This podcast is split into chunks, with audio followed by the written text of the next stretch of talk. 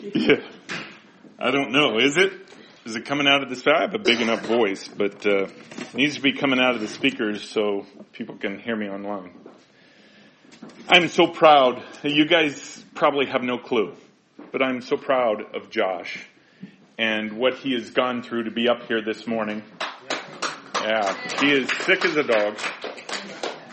And it started out the morning in heavy nauseousness and then that we, that subsided. We prayed, and then if you notice, he was wearing a coat up here because he was so cold. Are you cold still? No, now I'm burning up. Okay. All right. Well, we we prayed for him to get warmer. Now let's pray for him to cool down.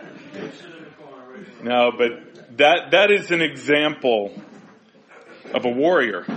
That's an example of a passionate drive for Jesus Christ and I'm so thankful for him.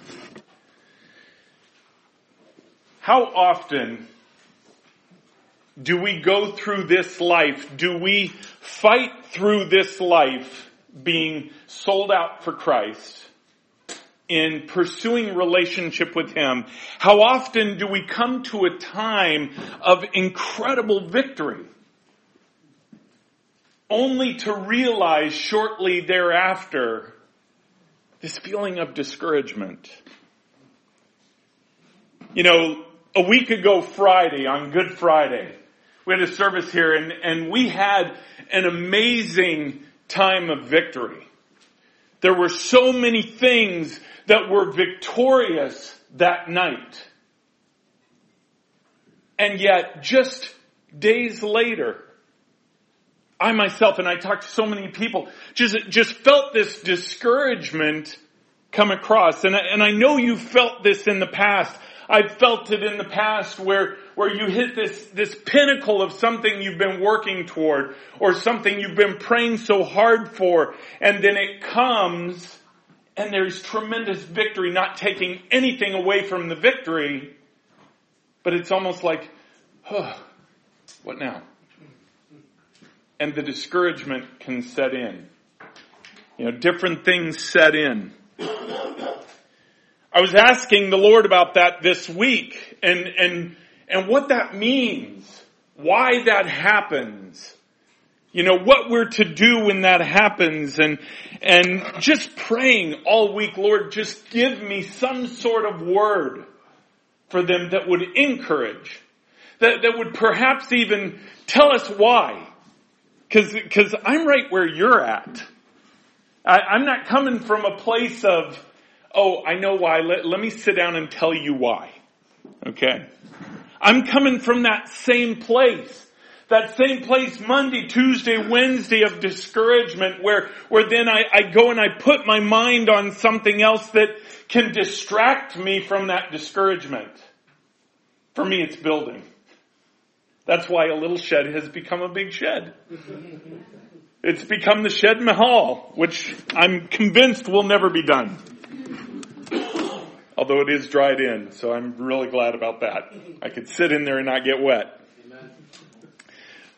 But in that discouragement, we seek distraction. We seek something to just make us feel like, like, okay, we're, we're, we're, we're not missing the boat. We're not missing something. And so I was praying and, and it's interesting and I, I've told you before how he doesn't give me ahead of time what he wants me to speak on. So I was praying last night and asking him to just, just give me something. Give me something. And in the shower, which is, I don't know why, uh, that seems to be where things happen a lot. Maybe, maybe, uh, some of you sing right, in the shower, and everybody's really good singer in the shower, right? I, I, I don't know. I, I envision things. I, I, my mind just goes a million different places. And last night in the shower, the Lord told me there are three, three reasons why that happens and it's a very normal thing, but there are three reasons, three things that you can understand in expectation of that happening based on where your life is. And He gave me some examples of that I want to share with you this morning. Now you may not find yourself in each one of these. I didn't find myself in each one of these. But there were times where I could, I could understand where I was based on these examples that he gave. I want you to first turn to Exodus chapter 14. The first way that we're discouraged in victory is when that discouragement is, is really based out of our selfishness. And so often this is the case when, when we have an idea of what we want for our lives. We have an idea of the path that God has us on in our lives. And He veers us off that path because His will's different than ours and, and all of a sudden we're not computing with His will. We're not understanding that the very path He has placed us on was for our good and for His intent and not what we thought was His intent. Exodus chapter 14, I'm going to begin reading at verse 9. Now th- this is, just to give you a little backstory here, this is the children of Israel coming out of Egypt. Okay, there were 10 miracles that had just happened. Moses had performed 10 miracles. God performed them through him to literally get Pharaoh to let him go. To get him out of there. And it was, you guys know the story, it was this long, elongated battle, this fight, and finally he let him go, and, and the moment he let him go, what, what Pharaoh say? Oops. what in the world did I just do? I let him go. Let's begin reading in verse 9. The Egyptians pursued them. Okay, all, all, of Israel that had left. The Egyptians pursued them, all Pharaoh's, Pharaoh's horses and chariots, and his horsemen and his army, and overtook them, encamped at the sea, at the sea by Pihahiroth, in front of Baal-zephon. Okay, those are fun. Verse 10, when Pharaoh drew near, the people of Israel lifted up their eyes and behold the Egyptians were marching after them and they feared greatly. And the people of Israel cried out to the Lord. They said to Moses, it is because there are no, is it because there are no graves in Egypt that you have taken us away to die in the wilderness? What have you done to us in bringing us out of Egypt? Is not this what we said to you in Egypt? Leave us alone that we may serve the Egyptians? For it would have rather been better for us to serve the Egyptians than to die in Egypt. They were literally discouraged because of their own selfishness, because of their own fear of what they thought would happen to them now that they left.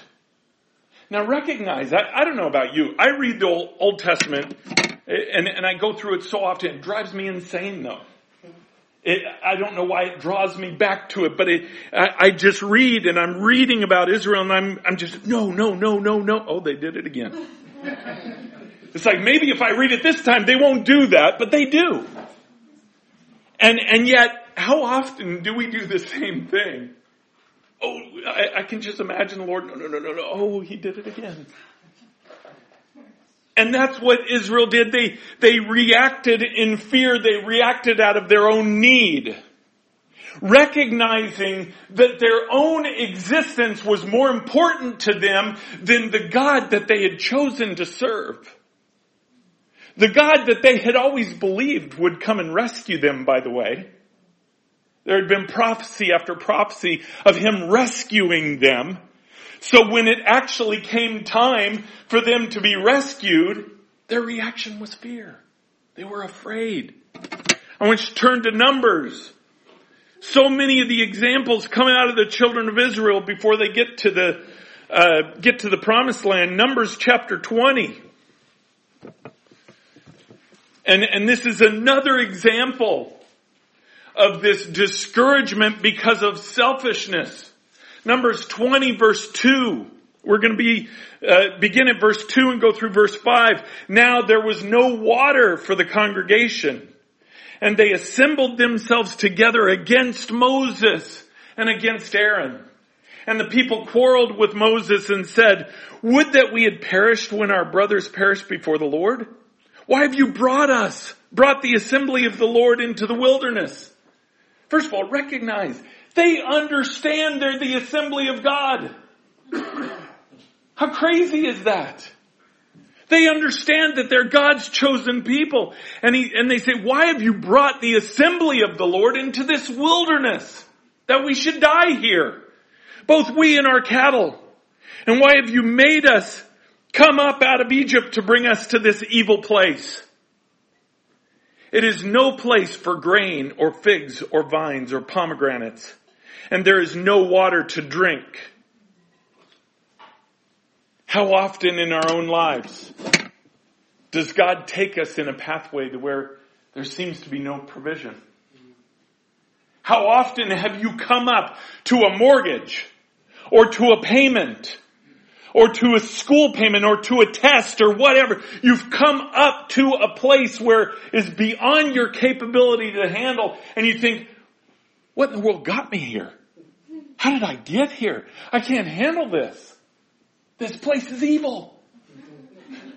This mortgage, it's evil. God, I shouldn't have an evil mortgage. How did I get to this place? I just lost my job. I can't deal with this. How do I deal with this? Do we cry out and say, why did you do this, God? Or do we say, you did this, God, so it's on you? Wow, what a paradigm difference. What a paradigm difference to, to say, Lord, you're the one that led me down this path. I, at the beginning, said that I placed it in your hands, so I'm not taking it back. If this fails, Lord, it's because you want it to fail. Because I know you're not a failure. I trust you in stepping down this path. I trust you in this, in this thing that is absurd that it can be done. But yet, that's not what the children of Israel said. They could have gone to Moses and Aaron. Think of what they could have done. They could have gone understanding all the miracles that, it, now, now remember, not just the miracles in Egypt to get them out of Egypt, but now they've been through the parting of the Red Sea. I don't know about you, but if I saw something that, eh, like that in my life, I would think it would stick with me. Right? Or the pillar of fire. By night, the pillar of cloud by day. The literal presence of God. You know, that, that, that was with them and, and now they're getting thirsty. They're in the desert, they're getting thirsty. There's no water. Why would their reaction be, hey, would you bring us, would, would you bring us here to die? You brought us here to die. Are you that evil of a God? Are you that evil that you would want to see your, your assembly, they recognize that, be in pain? All they could have said was, it's on you. God, you've brought us here. It's on you. It's not my fault if I die of thirst. It's not my fault if I die in this desert. Why? Because you brought me here. You brought me to this desert. And not saying that without, with ill intent, but really saying that, Lord, if you want me to die here, okay.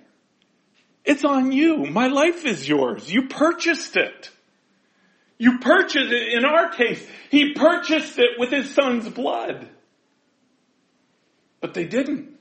They reacted out of their own selfishness. Their discouragement and fear came out of their own selfishness. Wait a second, you said it'd be better. Moses, you said it'd be better. This isn't better. We have no water. This isn't better. We have no food. It's a desert. We live in tents. And by the way, that's only cool when you go to creation. Other than that, you probably want to live in a house. Right? They, they, they could have reacted differently. How often do we do the same thing? When we step into a situation that, that we know God has led us into, and it's tough. It's like we think in our minds, God is, if God's really leading it, then, then it's all good. It's all good. I'll tell you what, if that's the case, then Paul needs a refund on his life. Because he said that Jesus said every time he would go into the, into a new city, the Holy Spirit would tell him what was going to happen to him. I, I'm not sure what's worse. The fact that you know something's going to happen to you or the fact that you know it's in this city. I would think I would walk right by. Okay, you, Lord, let's save that one to last. So see, it's not this life of ease, this life of plenty, this life of, of full provision in a physical sense that God promises. And, and it drives me insane. Those, the, the preachers that preach that, the health and wealth situation. Well, if you just follow God, then you'll be healthy and wealthy and, is it healthy, wealthy, and wise? I don't know. It, it, there's a major disconnect there. You can't see that anywhere in the Word of God. Because the promises that they claim can be applied. But they're applied when we're with Him. They're applied in the next life when we are with Him. When we're not with Him, when we're in this body and when, when we're on this earth, we have a job to do. What's that job? Get to know Him. Get to know Him. Draw into relationship with Him draw into intimacy with Him so we can have our hearts knit together with His. Now for some of us, that looks different than others. It doesn't mean that He doesn't meet our needs because He promises to. We're the ones that kind of get in the way of that. But He just wants us to understand that this life, like I talked about last week, and the weeks before, this life is about getting to know Him through this avenue of faith. That's all this life is about. And letting Him work through us. Letting Him do His will. But their reaction was, wait, I don't have, so this must not be right. We have to be careful when we look at our lives that way. This isn't going how I planned. Something's wrong. God, what is wrong? Nothing may be wrong.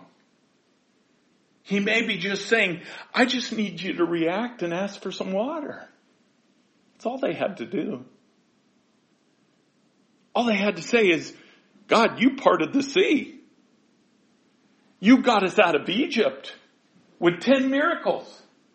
You led us by a pillar of cloud by day and a pillar of fire by night, certainly you could provide some water for us. Please, Lord.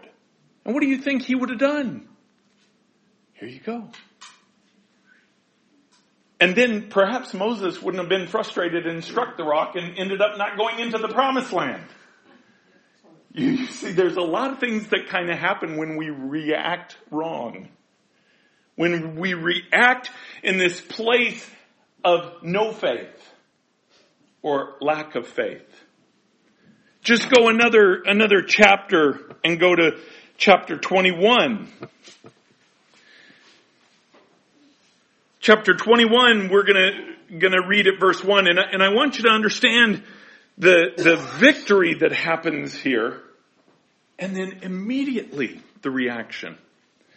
When the Canaanite, the king of Arad, who lived in the Negev, heard that Israel was coming by the way of Atharim, he fought against Israel and took some of them captive.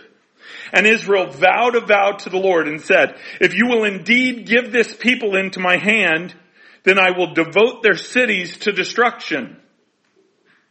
And the Lord heeded the voice of Israel and gave over the Canaanites and they devoted them and their cities to destruction, so the name of the place was called Hormah. Now understand what's going on here. Okay, we read it and we read it in about 30 seconds and we, we kind of minimize what's really happening because it's just a quick story. But understand what happened. They had some of their people come and be literally kidnapped, literally taken by the Canaanites. And, and they properly went to the Lord and said, Lord, wait a second, we're your people, you are our protection, and they were taken captive.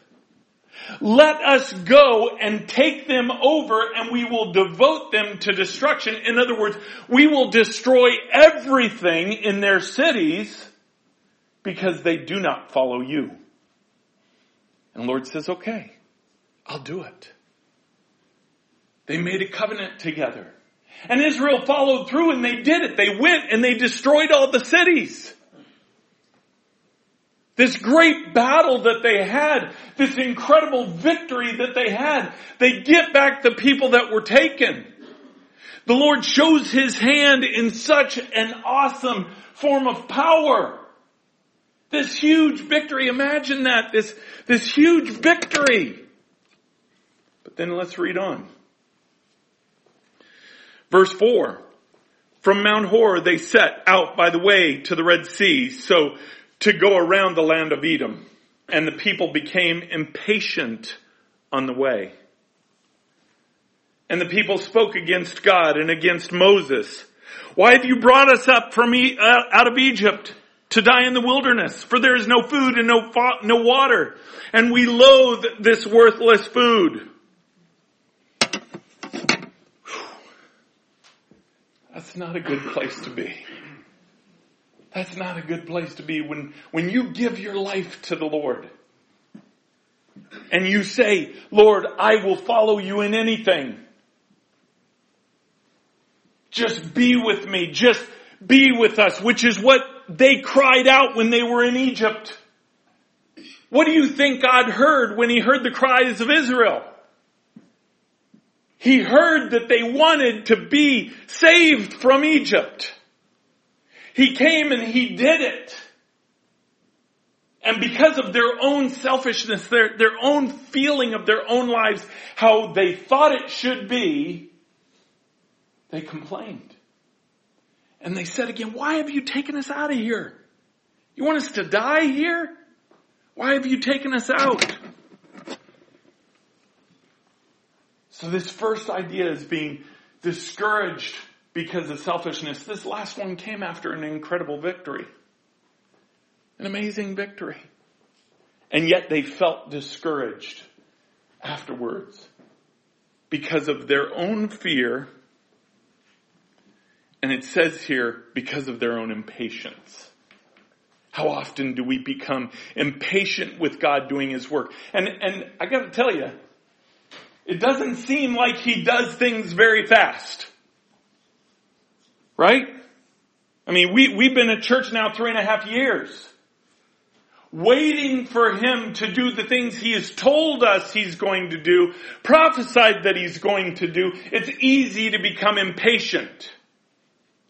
But look at it from God's perspective. God's saying, wait a second, I, I told you I was going to do this. But see, what we don't see is what God sees, that there needs to be things in place first. There needs to be things in our heart that are in place. Reactions in our heart that are in place. So we don't react like this. So we don't react out of selfishness. So we don't react out of, out of our environment controlling who we are and what we think. That takes time. Paradigms take a long time to change. They really do. Took 25 years for me. it just takes a while. And when God works in our hearts, He promises to do that work. He promises to do that pure work and to provide all throughout that work. But He never lays out that it'll be easy. He never lays out that it's going to be exactly how we think it's going to be. So are we going to react in impatience? Are we going to react and, and after these tremendous victories that we have, and we have had so many by the way, are we going to react in discouragement because of impatience or discouragement because of confusion? Discouragement because of our own selfishness? The next one the Lord highlighted to me was Elijah. I want you to turn there. 1 Kings chapter 19. 1 Kings chapter 19.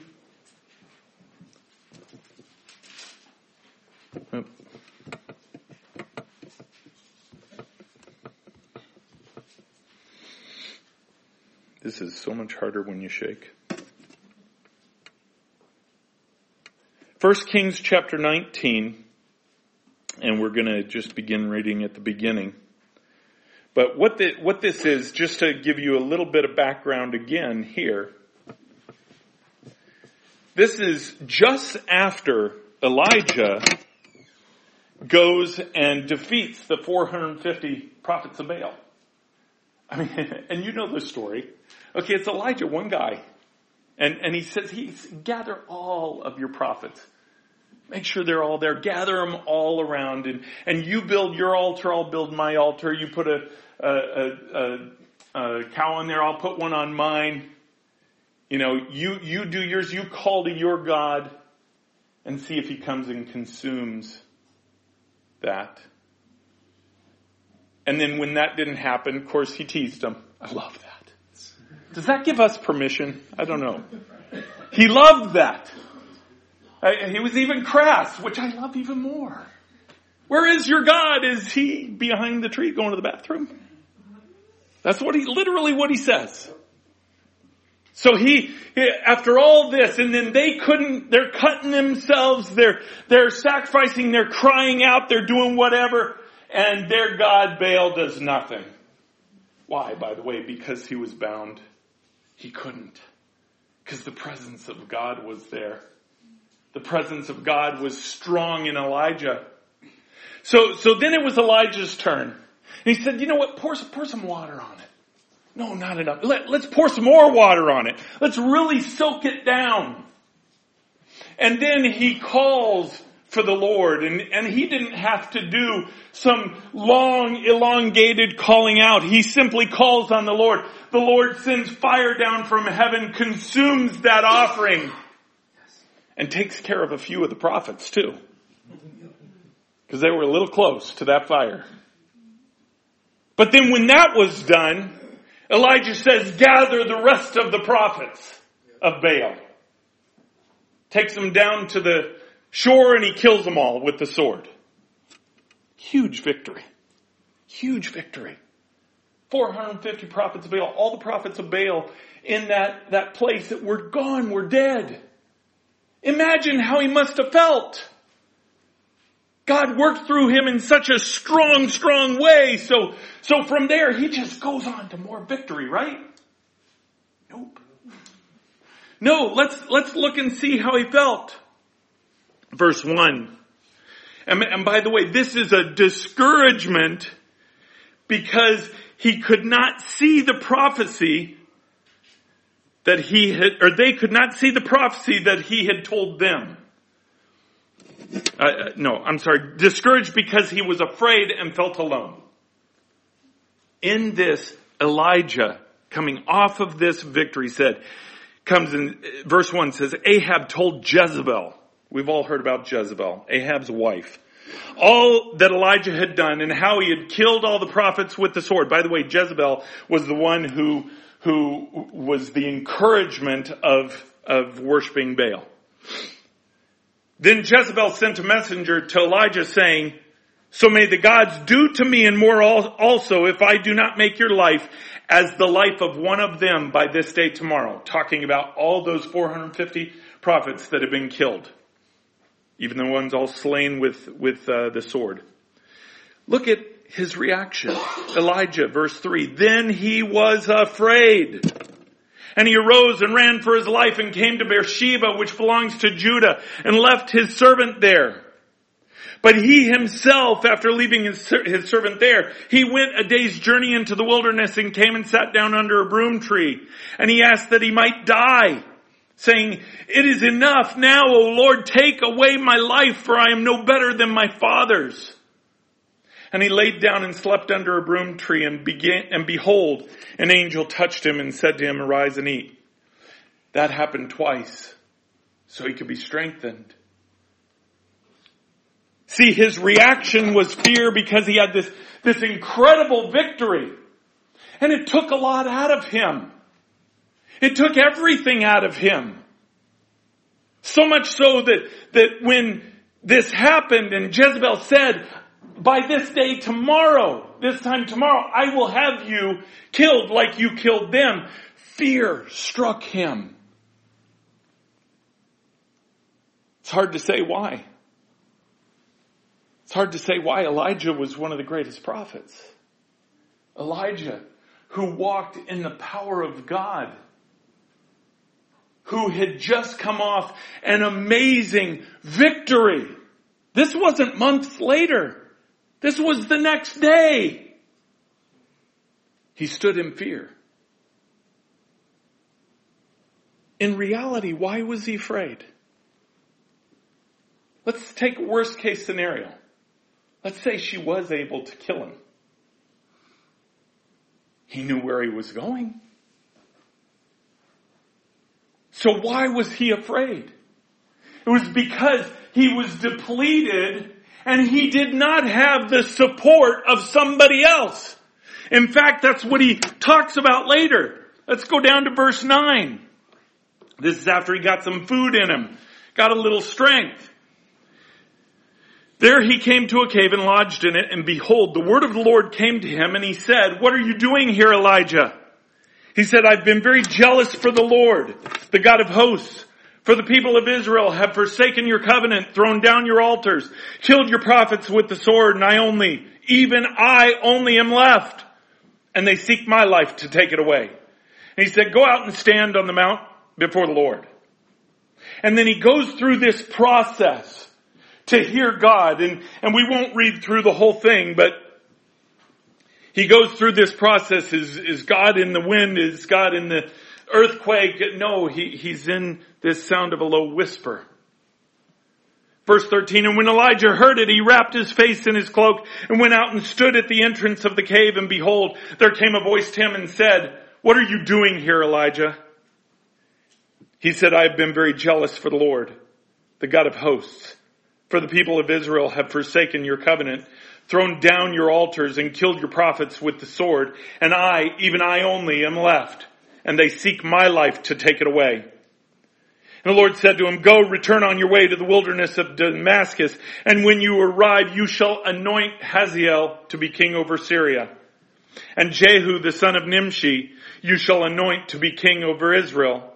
And Elisha, the son of Shaphat of Abel Meholah, you shall anoint to be prophet in your place. And the one who escapes from the sword of Hazael shall Jehu put to death. And the one who escapes from the sword of Jehu shall Elisha put to death. Yet I will leave 7,000 in Israel, all the knees that have not bowed to Baal, and every mouth that has not kissed him.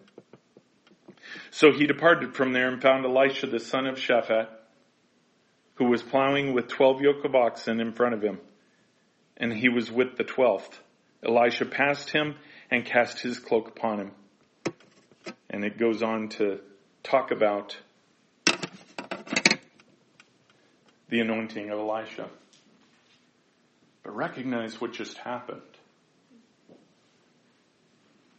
See, his response was out of fear. His response was out of depletion. He had allowed himself to become depleted to the point where the fear overtook him.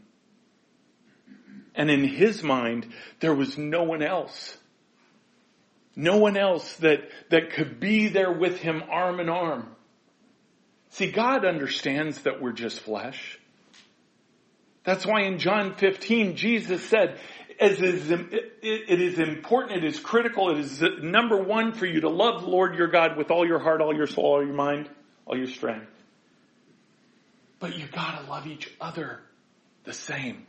He said, love each other as I have loved you, Jesus said to his disciples. Why? So things like this don't happen. See, we are our brother's keeper.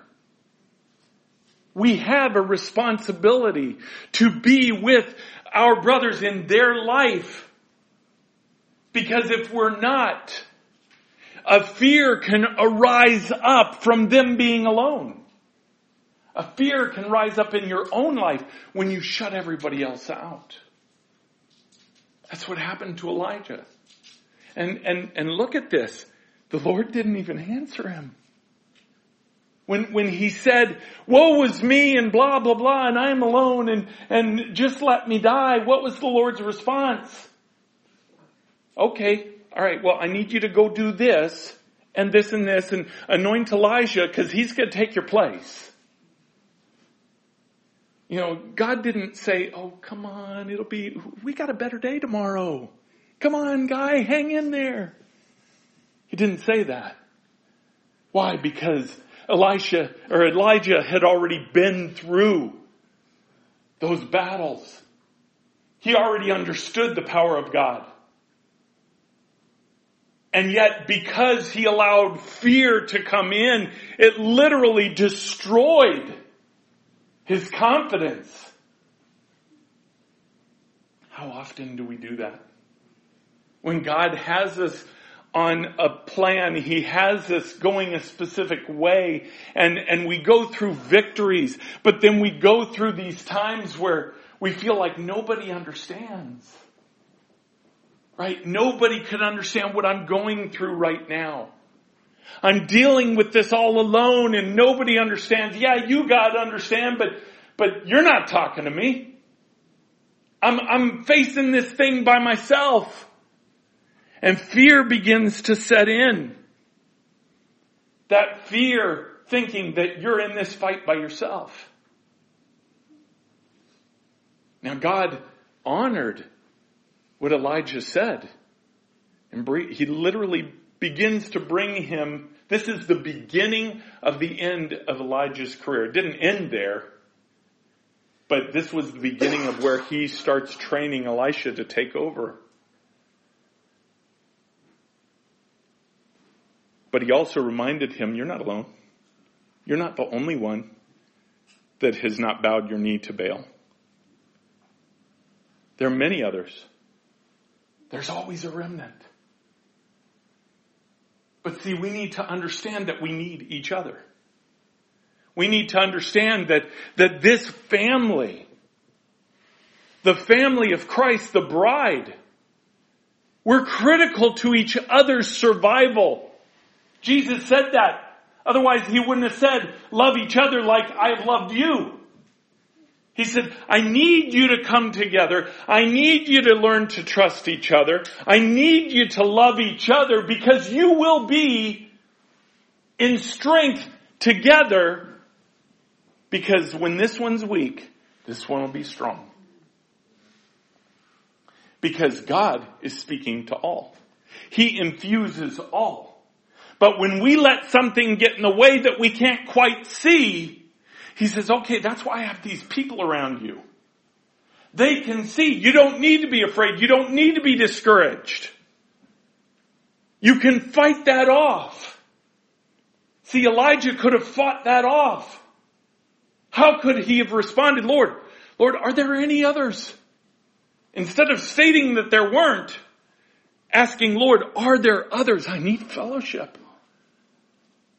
I need people. You know I'm just but dust. You know I'm human. I need this. I need this fellowship. Why? Because he's ordained it. Instead, he reacts in fear. Now that, I'm not saying that to take away from his life or to anything he did. Oh, that we would have a life like his. That we would have the fruits that he had.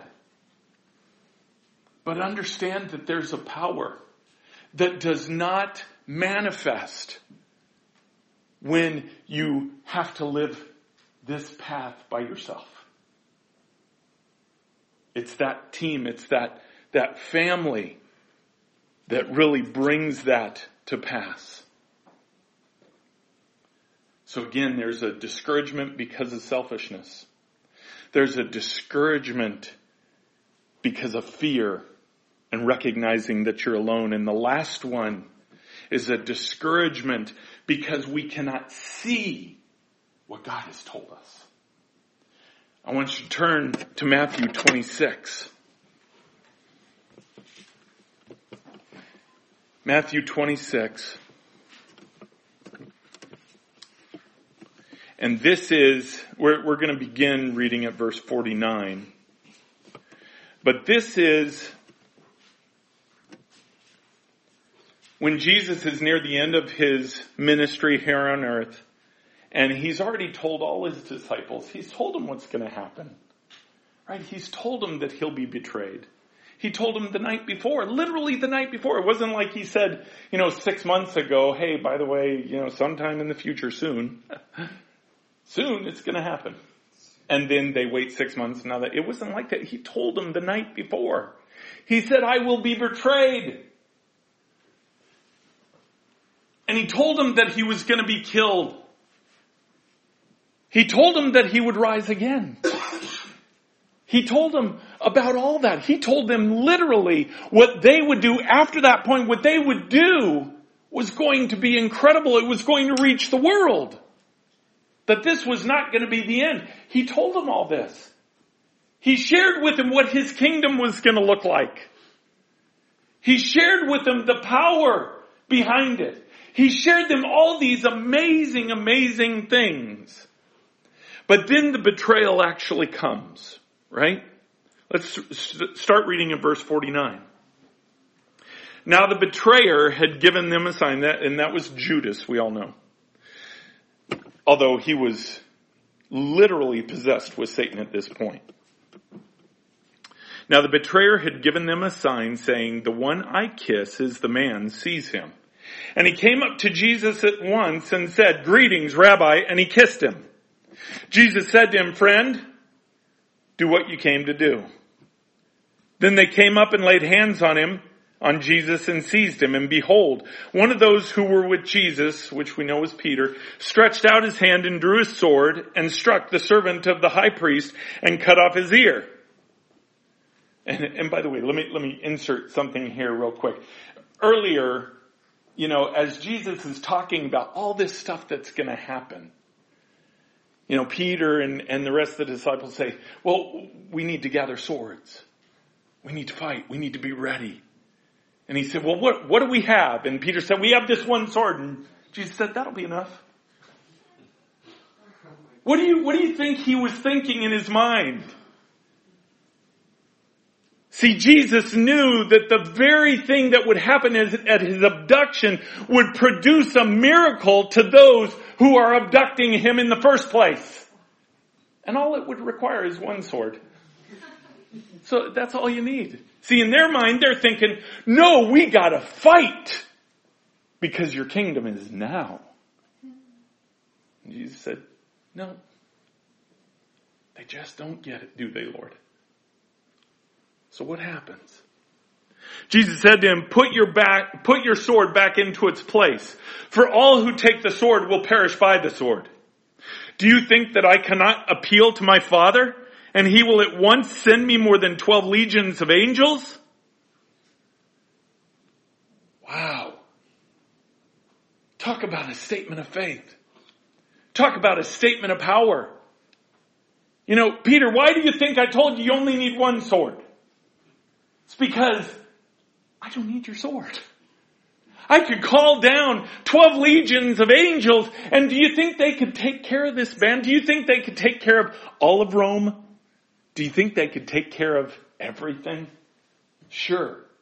It was literally within his power to speak it and it be done. What a testimony.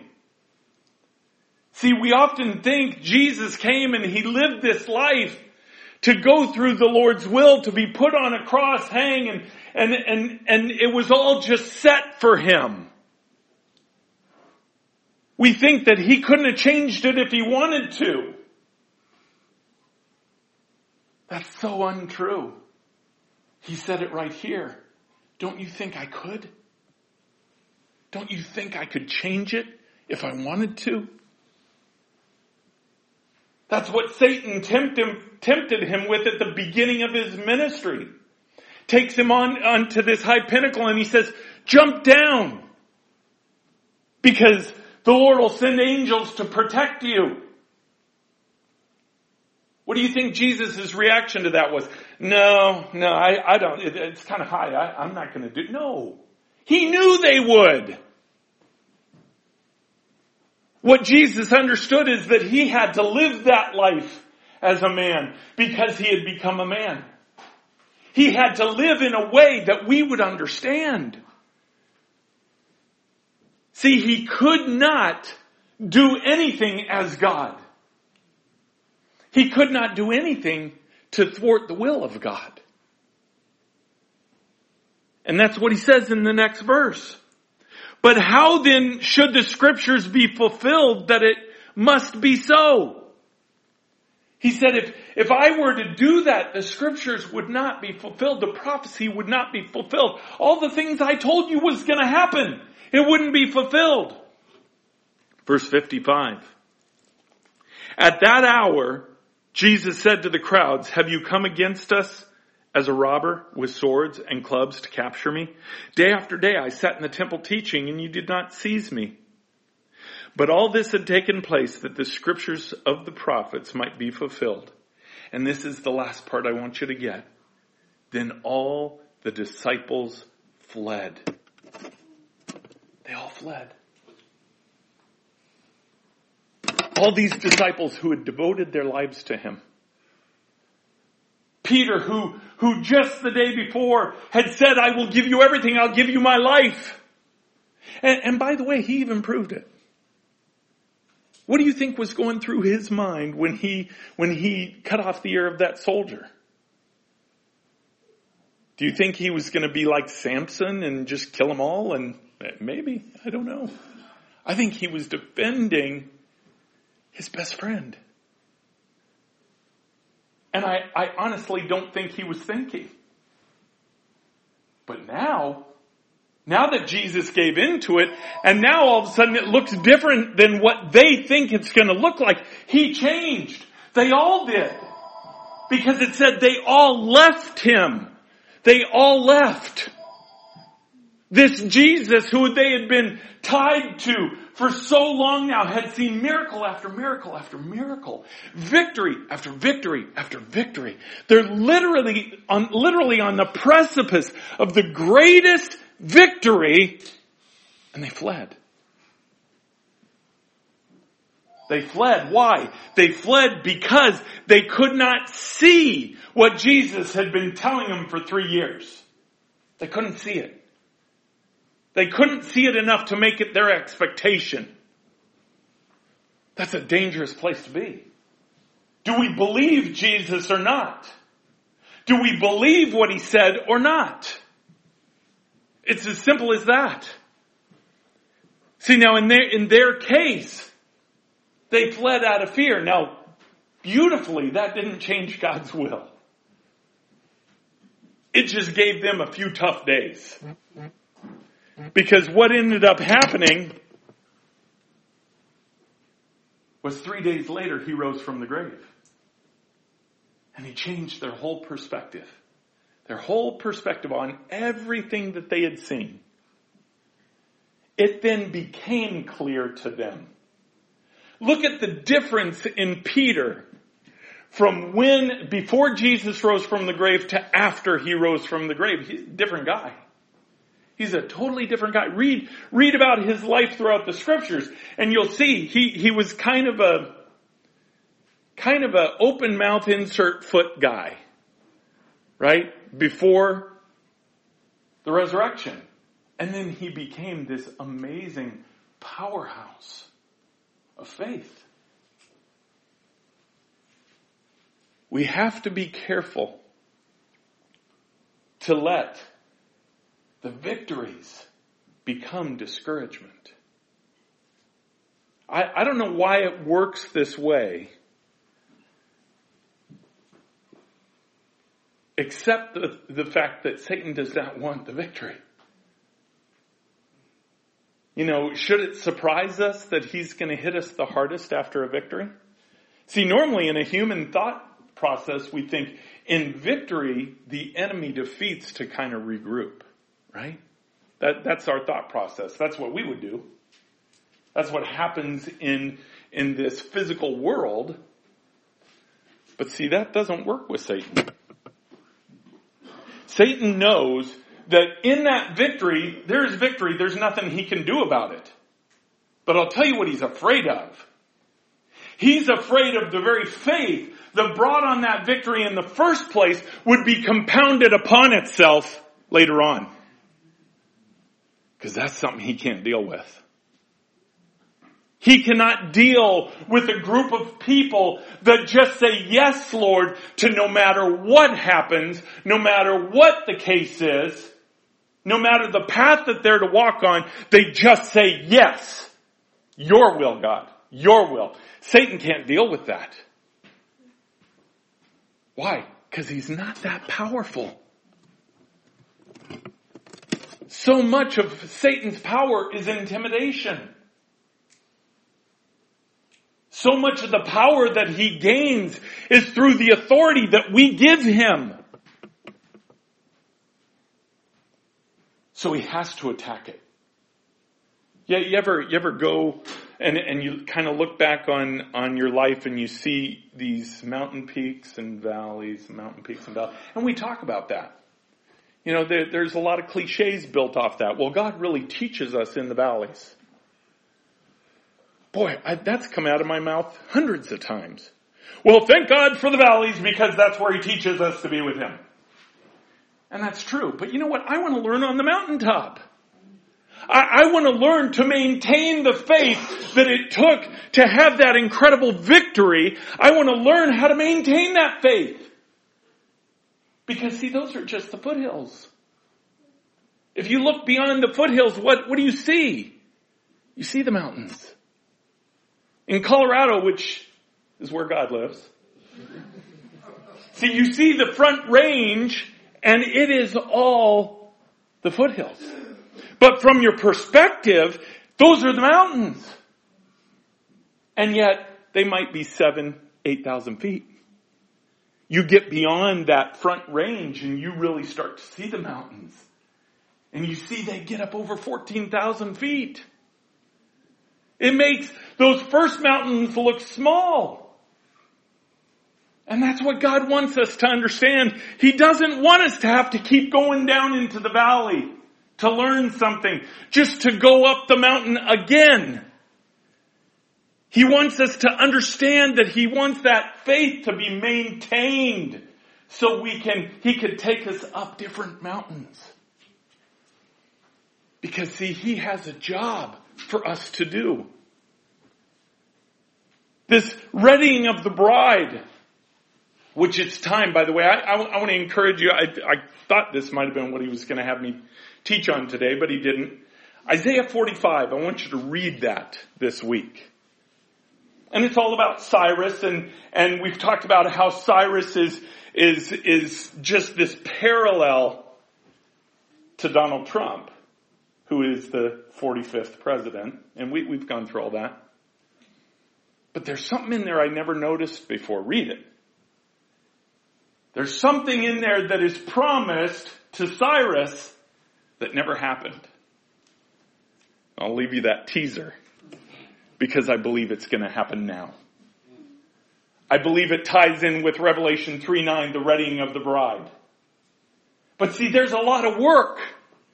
There's a lot of work that God has to do through people, through His bride, to ready His bride. He will not just do it externally. If you're waiting for him just to do in his life whatever he wants so, so you could just be ready without you doing anything, you're, you're to be sitting for a long time. He needs our agreement. He needs us to say, your will, and to start to see that this world is not what we think it is. This world is not the end all. This is the training ground. This is the battlefield. This is where we say, your will be done no matter what. Doesn't matter what I have to go through, your will be done. That's what this world is. And in that we have hope. In that we have hope of coming through these distractions after a victory and saying, no, I will not be distracted. I will not be discouraged. I know the enemy is trying to hide from me the very things that will keep me in that level of faith. And I will not allow that to be done. Why? Because I trust you, Lord. I will put myself around people that can lift me up. I will put myself around people that go through the same things and have the same strengths that went through the same victory. And collectively, we will not allow the discouragement to stay because we want to reach the higher peaks.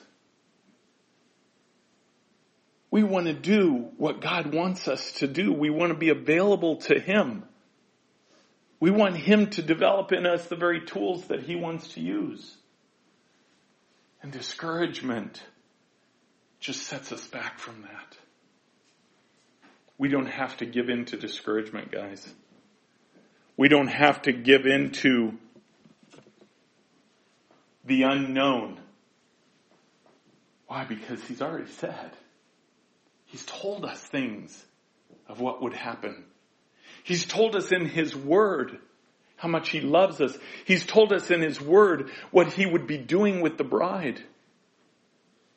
Even in the physicality of this world, He's told us that. Don't think for a moment that because you're discouraged, you got left behind in that. There's no such thing as Him leaving you behind. It only really boils down to you leaving yourself behind. And that comes from listening to the enemy. That comes from listening to, to Satan saying, yeah, you're all alone. You know, just, just be afraid because he used you for that victory, but that's over now. There's no other victories around the corner. Man, don't let him do that to you. Recognize, recognize what Jesus is doing in you and what he's promised to do in you. If you don't know, man, dig in his word. You have no excuse. You each have a Bible. If you don't have a Bible, come to me. I'll get you a Bible. There's no excuse not to be digging in His Word and saying, wait a second, Lord.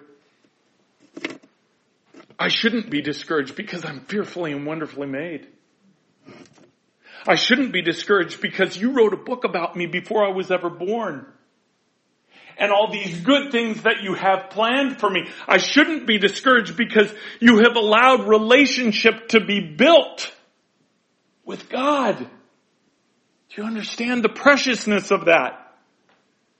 You don't just have to be in some religion living by a bunch of statutes. He opened himself up to relationship with Him through Jesus Christ. This is the same God, by the way, that Israel feared. He said, by my son, I give you relationship. Jesus said, if we're in Jesus, we're in the Father because Jesus is in the Father. So we don't have to be defeated in discouragement.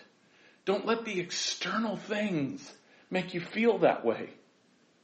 I know so many of us have family that are, are not saved or family that think we're off a rocker. Don't let the external things dictate what God is doing in your life. Because there always have to be those Davids. There always have to be those Elishas, the Elijahs, the Moseses that step out in faith no matter what they deal with. And they just give God their yes. That's how he begins the process of change. Not just change in your life, but change in your surroundings. Change in the people around you. Ultimately changing the bride. Let's pray. Heavenly Father, Lord, we love you. I thank you, Father, and praise you, Lord. I thank you, God, that you give us the tools. You give us the pathways to step in faith and not have to live defeated lives. Father, I thank you that you know us. That you know us in our infirmity. You know us in our weakness. You said in our weakness you're made strong.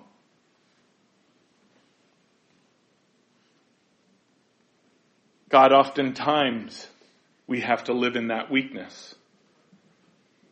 I think of Carson this morning who, ever since the victory of Friday night, has consistently gotten worse day by day. And this is the first thing he's been able to come to, able not to come to.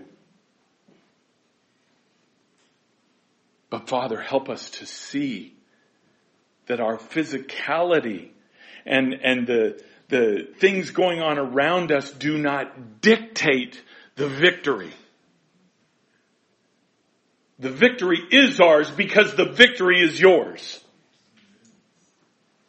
I declare that, Father, in Jesus' name. And Father, I ask that you would remember that we are but dust. And remember the things that we deal with physically. I pray for Carson. I pray for so many others, for Minetta, for Angela. I know since Friday Alexis has been dealing with such difficulty with her stomach. I just remind you, Father, as you said to do in Isaiah 43, I remind you that we are but dust. And I pray, Lord, for such a power to fall, power of your Holy Spirit to fall on each one of those to secure their ability to move forward. We are confident that you will do this because you have said. We will not be discouraged or dismayed out of fear or out of selfishness or out of not understanding what you have said because your promises are true. We believe it. I declare it. We thank you for them. You have declared that Carson will be healed. You have declared that these others will be healed. Father, we stand in absolute faith, absolute faith to that regard. We will not waver. I ask, Father, that through our faith, you bring a shame to the enemy. That you bring a shame to his attempts for we trust you and we will continue to trust you. Thank you, Lord. We love you. In Jesus' precious name. Amen. You know, one of the victories that he talked about, we had Friday night, Good Friday, and um, I was thinking about what we did that that night. Remember, we had everybody signed up. Peter coordinated a prayer hour that each of us, you know, signed up and some of us did two and three at the same hour and prayed together on the prayer call. And one thing I thought was interesting as it pertains to the message this morning is, you know, there are times when we have to have rest, when we sleep, and we can count on somebody else picking up the ball because as we know, when we were fighting this witchcraft and, and all of this, um, the, the human sacrifices that is a celebratory time of Good Friday, um, we were covering time zones that we would normally have been sleeping here in America. And it's just like that, spiritually speaking, in terms of, of the concept of helping one another and, and being there for one another. We need hearts of an intercessor for one another. We need to intercede on behalf of others in prayer. because there are times when, and, and I'm thankful that God's allowed it in our marriage to where when he is going through a time where he just needs to, he's just battle weary, especially coming back uh, from Africa. We either have those who intercede for us if we're there together, but oftentimes we'll struggle differently at different levels of intensity to where we can pray for one another. There have been very, very few times where we've been equally just flat out you know, laid out. And it's so that we can notice, um, because we're the closest to each other in, in our lives. Um, but that's really, really important. Now, one of the things that Ignition has is we have resources. We have that nightly prayer call. There is nothing more powerful than that opportunity to gather and hear your brothers and sisters praying together. It draws you into the presence of God after a, a distracting, difficult day. It just kind of anchors you, anchors your thoughts from just the crazy of the day back to God. We also have the, the God squad, you know, the messenger, Facebook messenger. But I gotta tell you, if we don't get this down spiritually, um, there are things happening. Now, I believe God will, will replace a way. He will always make a way. But as you, many of you know, Facebook is under attack in, in various areas as they should be if there's corruption within some of the rankings. There's a, there's a whole hearings and stuff coming up with uh, with Zuckerberg and all that. There may not be an existing freedom. You, we don't know what the future is going to look like in terms of the use of messenger and some of these things. We've got to have the heart of an intercessor even without some of these conveniences. Let's not take for granted what we have right now. Putting out a need for prayer, praying for one another, lifting one another up, that has to be a regular part of what we do in Ignition. We've got to intercede for one another. That is what helps.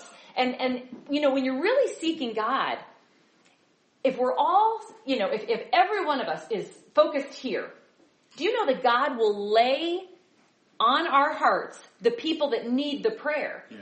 So I might have Beth heavy on my heart, not necessarily always knowing that she needs to be interceded for in prayer because she needs to be restored after something she went through. So when we're walking in that concept of fellowship with one another and, and connecting in the body of Christ, and also seeking God simultaneously, He will put people on our mind to build us up. And it might not be somebody we know that well. He might lay a, a face on your name. Maybe, a, maybe some of us who, we, you know, one of the college kids, he'll lay on our hearts and we'll think, I can't remember their name, but Lord, I want to, I want to just lift them up right now and pray for them. Listen to the Holy Spirit's leading because, um, it, it is so true. The power of your Christian walk in victory alone versus in community. Yeah. In, in the not forsaking the assembly is such a stark difference especially as we've been learning about the, the concept of the courts of heaven.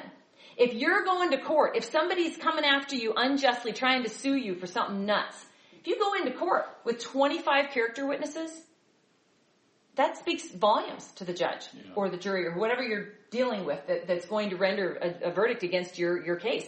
That is prayer. That is the intercession of prayer. The more people you have praying for you, the more people you have bearing witness for on your behalf of your heart, of your desire to be free of this attack against you. We need this. But some of us get walled off with this deceptive discouragement, this deceptive, nobody likes me, I'm better off without people. And I'm telling you, there are people all across the, the country that think they can do church in just their secret place. Is that important? Yes, it's important. But we've got to be in connection with fellowship, in fellowship with one another. And that has been the hardest paradigm because one of the things that God taught me in Ignition, I've always been around people. But God really, really took me from the difference of being around people and allowing people to actually speak into and invest in, enforcing a transparency on me that my heart always wanted, but that I just didn't have capacity for. I did not know how to be vulnerable to that level. I did not know how to let people in. I just thought being around people was enough. And it's not. And are there battles along the way? Relationships, I mean, when you're interacting with, when your junk's interacting with somebody else's junk, it can be junky. It can be difficult. But God works in such beautiful ways when we with one another, we talked about this a little bit in the ladies class this morning, you know, showing grace over each other. It is so important and there is great power in this battle because all of us have the same enemy. And I would dare say that's the sad thing about why churches won't play together. We all have the same enemy, but we act as though we're in a totally different battle. Mm. And we're not. Satan has turned us on one another and we are going to be defeated. Just like the armies of Jehoshaphat, God turned them on each other for the defeat. And, and that's what's happening now to the bride. So many of them are turning on each other rather than looking to the author and finisher of their faith, recognizing that while there are differences, it's the same God we serve. Yes. And so this is such an important thing because it really is a remedy to the discouragement that we feel. We all need time. It's like it's like the parallel with the human body. We we have our day and then we we get to where okay, now it's time to sleep. I need sleep. We can't always be alert and on 24/7. There are times where we need rest and recuperation. And God protects. But those times when we're when we're at rest, you know, there are t- other times people are awake and they're praying. And that's what's a beautiful thing about this 24 hour a day God squad. You know, there are people that request prayer. Bryn actually put something out at 2 a.m.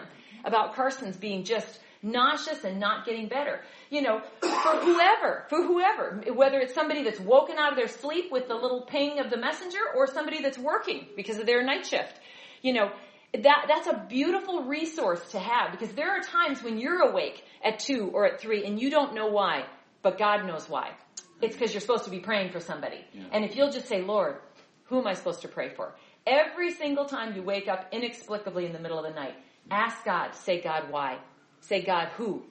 Who can I bring before the Lord? Yeah. You know, because you pray for yourself. But in this discouragement, and I'm so glad he mentioned selfishness because this has been something the Lord works on me. He gets me so distracted with my own things coming against me that perpetuate more discouragement that that's also what keeps me from interceding for you. Mm. And so if we're all wrapped up in our own stuff and not interceding for one another, whereas the prayer that he lays on my heart would be maybe the breakthrough for Joey. Okay. The prayer on Joey's heart for Casey might be the breakthrough for Casey. We work together. We've got to learn that paradigm. It is a foreign concept in churches. People come, they bring their Bibles, they get their God on in their seat, they're out the door. They may give a little hi and a little hug, you know, and, and they just are just so loving. so wonderful. And they leave. And, and they're just empty and void of what the true fellowship is. And um, sadly, that leads to a lot of plastic behavior, which is why then people have some plastic encounters and then they get walled off because of that encounter. And Satan just weaves this web of, of I don't like church fellowship, so I'm just going to chuck it. I, I can do better in my own secret place. And, and that's not the way it's supposed to be. That's a deception right. and a, a way to perpetuate isolation. And as soon as Satan has you isolated, you're a prime target for discouragement and, and going into the valley. Yeah. So um, the thing that I'm I want to encourage you to do. I don't know what happened this morning because we were not online. We were unable to be online, and, and I'm just heavy-hearted about that. But we do have the podcast that will be available. So uh, we want to encourage you. We're going to put something on there that it is available. Today's message in podcast. But I know there are some that were asking what's going on this morning, and we had some technical difficulties. So be praying about that. Um, that uh, this is a message so needed, and this is not the message Satan wants to get out there because there are many that are not even, they don't even understand that they're discouraged. They're just chugging along and things just feel a little dull and a little empty and, you know, there's no reason we could, we need to lose our passion. Passion can be something you can wake up with every single day, but it has to be with truth above our circumstances and our physicality of our bodies. Because our bodies will fail us. Our circumstances will not work out well but who God is and, and where we are in, in our spirit and all the spiritual blessings, they never change. They never change. They're always available. So thank you so much. That was so, so good and so weird how it works in tandem with the ladies class downstairs. Um, I do want to give you, um,